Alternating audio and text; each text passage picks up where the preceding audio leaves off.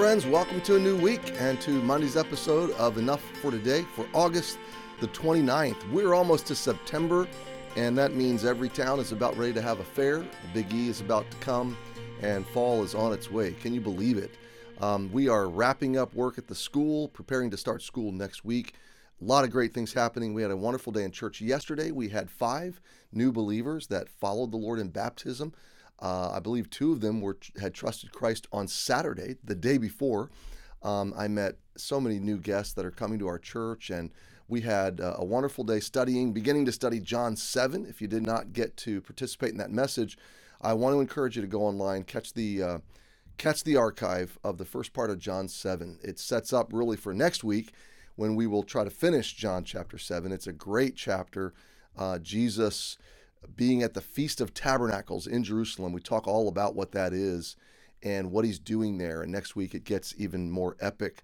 So uh, it was a great day. We finished the day with uh, a, a, meeting with our group that's going to the Holy Land. We have 53 people going to the Holy Land in the, at the end of November, and we're very excited about that trip and opportunity as well. Well, we, we set up Psalm 59 on um, Friday. And we, we said that David is um, being hunt, really hunted by enemies uh, appointed by Saul. Saul's trying to kill him. He spent, sends spies to spy out David's house, and they're gonna they're gonna find a way in at the right opportune time to kill David. So David uh, is let down the window uh, by his wife. He escapes in the night, um, and it's a deadly moment and a treacherous time. So David writes this psalm. So we're, we're getting a glimpse of what does a follower of God do when he's overcome and overwhelmed by enemies. Now, we all have enemies, whether we know it or not. Our greatest enemy is Satan and the spiritual forces that we fight against. Ephesians 6 says we wrestle not against flesh and blood, but against principalities and powers. We are also uh, the enemies of the system of the world, uh, not the people of the world per se. We love, we're to love those people. God so loved the world. Uh, but John also said, uh, Love not the world, neither the things that are in the world. So uh, the world system is a way of thinking that uh, rebels against God and redefines what is right and wrong. It's the rejection, it's the system that stands in rejection of God and then creates its own replacement system uh, to the natural created order of God's design. And that system is your enemy and my enemy. So, our greatest enemies are spiritual, and we are surrounded by those enemies, and they are coming and rising up against us as Christians and followers of Jesus really more and more every day. And I realize, in a practical manner of speaking, in, in, in terms of our uh, liberty in America, though many of them are being encroached upon in many respects, we still have liberty as believers to believe, to preach and teach, um, to grow, to follow Jesus, to lead others to Him and to do the work of, of Christian mission. I mean, to do the work of Jesus, the kingdom of Jesus. And that's a great liberty, and we cherish and treasure that. Uh, but nonetheless, the enemies are rising up against us in terms of demonizing um, what we believe. The very ideas of God are under assault. So when you stand up to speak the ideas of God uh, as truth, you are um, quickly confronted, quickly canceled, or shouted down or placed under threat, which is a which is uh, can be an intimidating thing. So we do have enemies. But maybe I'm speaking to a person this morning that you go to work today and like you're surrounded by people that hate you or literally people that are plotting and planning against you. Whatever the case, um, this psalm will speak to our response. So the first nine verses, uh, Warren Wiersbe breaks this psalm into two pieces. The first is God the deliverer, verses 1 through 9 and uh, the second is God the judge. And I love that that breakdown because in big picture, David uh, casts himself before the Lord in prayer, private, personal walking, walking with God, and he brings his struggle, his trial to God. He doesn't take matters into his own hands. Now we say, well, he escaped out of the window. Yes, he does what is practically sensible, but only when it's sensible and only when it is can be done in honor to God he's not really uh, trying to control the situation. He's trying to respond to God's leading and direction through the situation. And that's a good posture. Uh, but to see God in these two roles, he's my deliverer and he's the ultimate judge. Uh, it releases me. I don't have to deliver myself and I don't have to bring final judgment. I don't have to bring final justice. That's not my role. Um, so keep that in mind as we read, and let's begin in verse 1. Deliver me from my enemies, O my God. Defend me from them that rise up against me. Isn't it awesome to think I have a God, and He's my God, and I'm His. And as I enter this week, I don't enter it alone. I don't enter it in my own will or my own plan. We talked about kairos versus chronos time yesterday. I want to be on God's kairos. He is my God, and therefore I can rest in Him that He will ultimately deliver me from my enemies. He's already declared me victor. David says, Defend me. How often have I risen to defense of myself? It's kind of our instinctive urge to defend ourselves. But David's relying on God's defense, and what a better defense. God, you defend me from those that rise up against me. Verse 2 Deliver me from the workers of iniquity and save me from bloody men. So you have sinful men and violent men. You have those that are working um, diabolical plans and that have lost all sense of honor to God. And then you have those that are just brutal and violent and would do physical harm. Two kinds of enemies.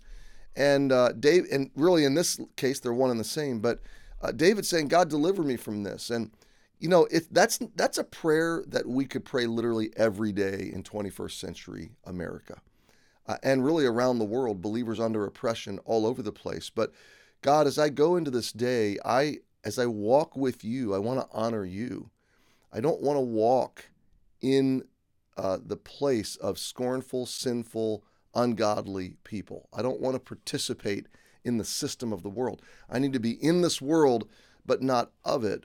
And I think that prayer for deliverance uh, on a spiritual level carries forward to all of us. God, deliver me from this system.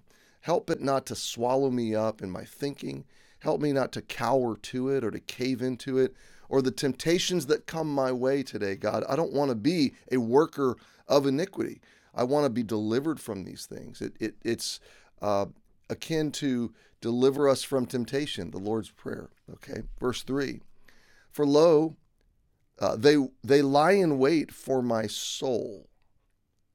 The mighty are gathered against me. Now, an Old Testament sense of David's phrase, they lie in wait for my soul, is literally to take his life. Okay. Um, I think a New Testament understanding of soul and the dip, the, the deeper, richer view of your eternal quality as a being, your soul, um, brings the spiritual component to that. Again, to wrestling against flesh and blood and the impact of the spiritual battle on our souls. They lie in wait for my soul. The mighty are gathered against me. I think of that in terms of governance. Uh, powerful, wealthy people are, uh, when they rise up against us, how powerless do we feel? When the system itself turns against us, the very system that's designed to protect us, when that system turns against us, what hope is there, right? And maybe that's where you're at. Maybe you're in a situation where you feel like the whole system is is turned against you in an unjust way. Well, my friend, you have a God. And God can turn that system on itself. He can let the traps that they lay for you spring against them. I've seen it recently in friends of mine that are dealing with, with deep and dark injustices. And God springs the trap of the enemy on the enemy in providential ways, in ways that are remarkable. So David says, The mighty are gathered up against me, not, uh, not for my transgression, not for my sin, O Lord. In other words, he's, he's explaining, uh, he's rehearsing to his own conscience and to God that he has not done anything to provoke this injustice in this say, in this sense, in this context. He's not saying he's sinless. Nobody is. He's saying in this case, my sin does not, I, I haven't done any crime. I'm innocent of any charges that would uh, warrant this kind of government aggression from the king against me. It's not for my sin, O Lord. David is essentially saying, if it were for my sin, maybe I wouldn't be praying this way. Uh, no, it's not for my sin. I haven't done anything. They, verse 4, they run and prepare themselves without my fault. So they are the aggressors here, and it is unjust. So then David prays twice Awake, awake to help me. And behold, God, I, I, I, it feels to me that you're asleep in this situation. It feels to me that you are passive or dormant in this situation. Now, that's never the case, but I love the fact that David's able to express the experience. God, I want to sense you awake and active. Uh, God, awake to help me. Uh, behold, look on what's happening. Take stock, be aware, and we know He is. Verse 5 Thou therefore, O Lord, Lord God of hosts. The, the God of hosts is a great title of God. It's God is the commander of all the armies of heaven. Thou therefore, O Lord God of hosts, the God of Israel, the one who did all the mighty miracles of the past. Awake. There he goes again. Awake. And that word, let's look it up real quick while we're here. Awake means to um, to arouse or to awaken. Pretty simple, right? To visit all the heathen. God says, uh, David says, God, I want you to stir up, become active in my situation.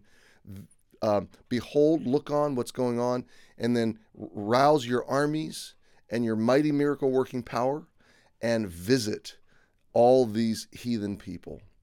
And, and God, be not merciful to any wicked transgressors. God, those that have rejected your mercy, take them out. Those that have rejected your plan, that are that are oppositional to you rise up in triumph over them. And then David lands Selah. That word Selah is a word of rest, it's a word of transition. It is to, to say David is giving his heart and his mind a moment to think and meditate on what he's just prayed.